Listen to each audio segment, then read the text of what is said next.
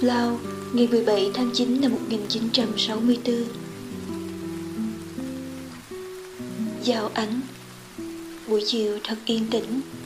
Anh đứng nhìn sự yên tĩnh đó rơi xuống từ một đầu cỏ. Một con đường chốc Một nóc nhà Rồi một thân anh.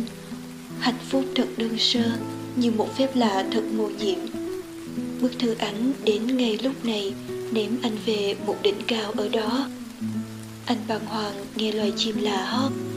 Anh xúc động như vừa tìm lại được một vẻ kỳ bí nào đã đánh mất.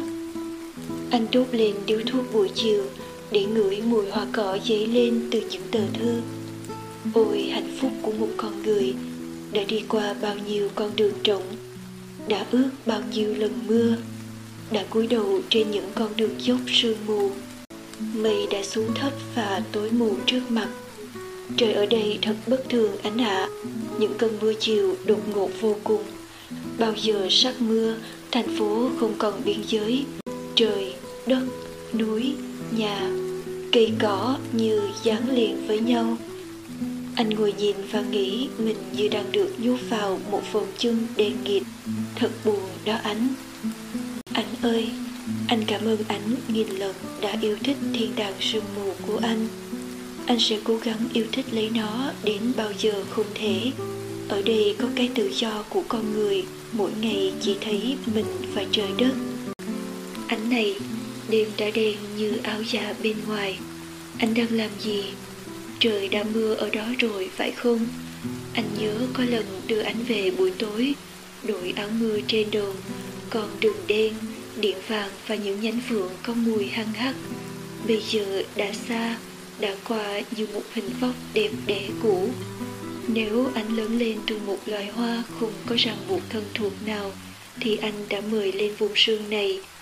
Để mỗi sáng sớm vào lúc 5 giờ, trở dậy uống cà phê và mặc áo ấm đi quanh những vùng đồi cỏ non đất đỏ, như những người hành hương ban đêm đi về vùng đất thánh. Những chiều mưa ở đây, anh thường mặc áo mưa đến một quán cà phê ngồi nhấm một viên cà phê và nhìn mưa dần xám trên những đồi trà. Bây giờ thì anh đã hơi quen với không khí ở đây, bởi vì ngày nào cũng đối diện với từng ấy khuôn mặt, nỗi buồn. Những giấc buồn thật khô, thật thê thảm, anh à. Những giây phút đó anh thấy mình không còn gì. Một con bạc bị thua sạch vốn liếng, ôi thượng đế cũng phải có lần bị căng nọc như anh. 10 giờ đêm, anh vừa ra phố uống một tách cà phê về.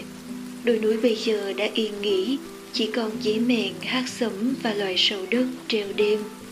Đọc tin trong báo Huế nước dâng cao, anh nghĩ đến ánh đi về buổi chiều nước mưa đầy mặt. Anh lại còn nhớ thật rõ ràng hình ảnh một buổi chiều.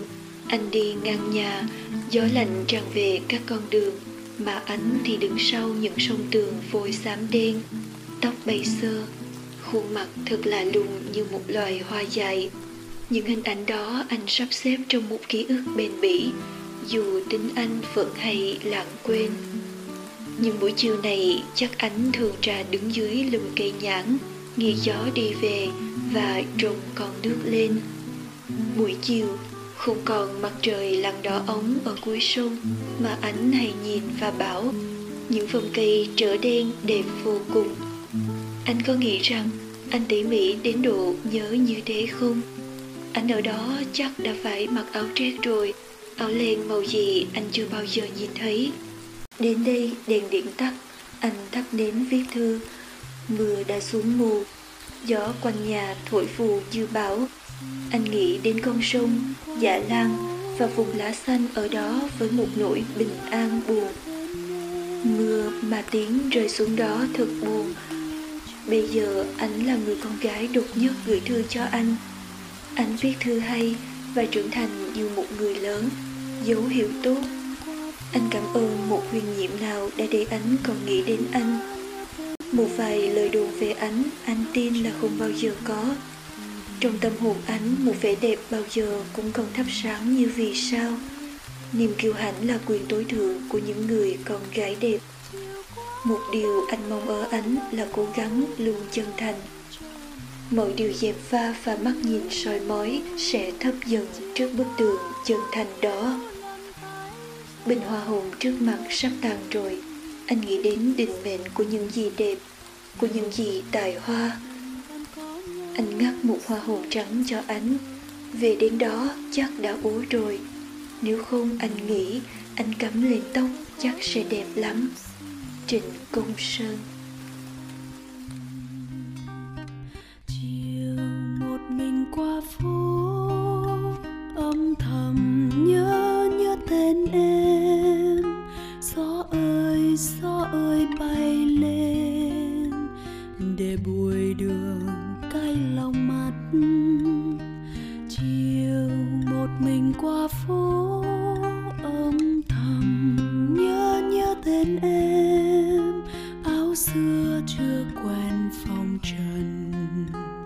Đợi mùa thu vàng áo thêm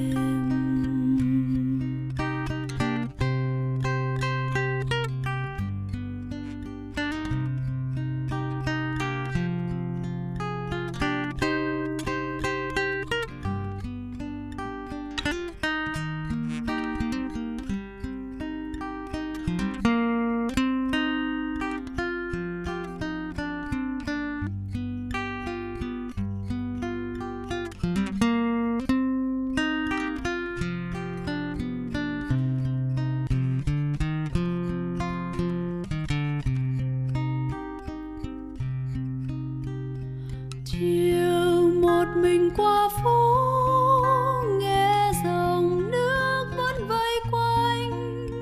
Bước chân nghe quen cung buồn, lạy đời sinh con tuổi xanh. Còn một mình trên phố âm thầm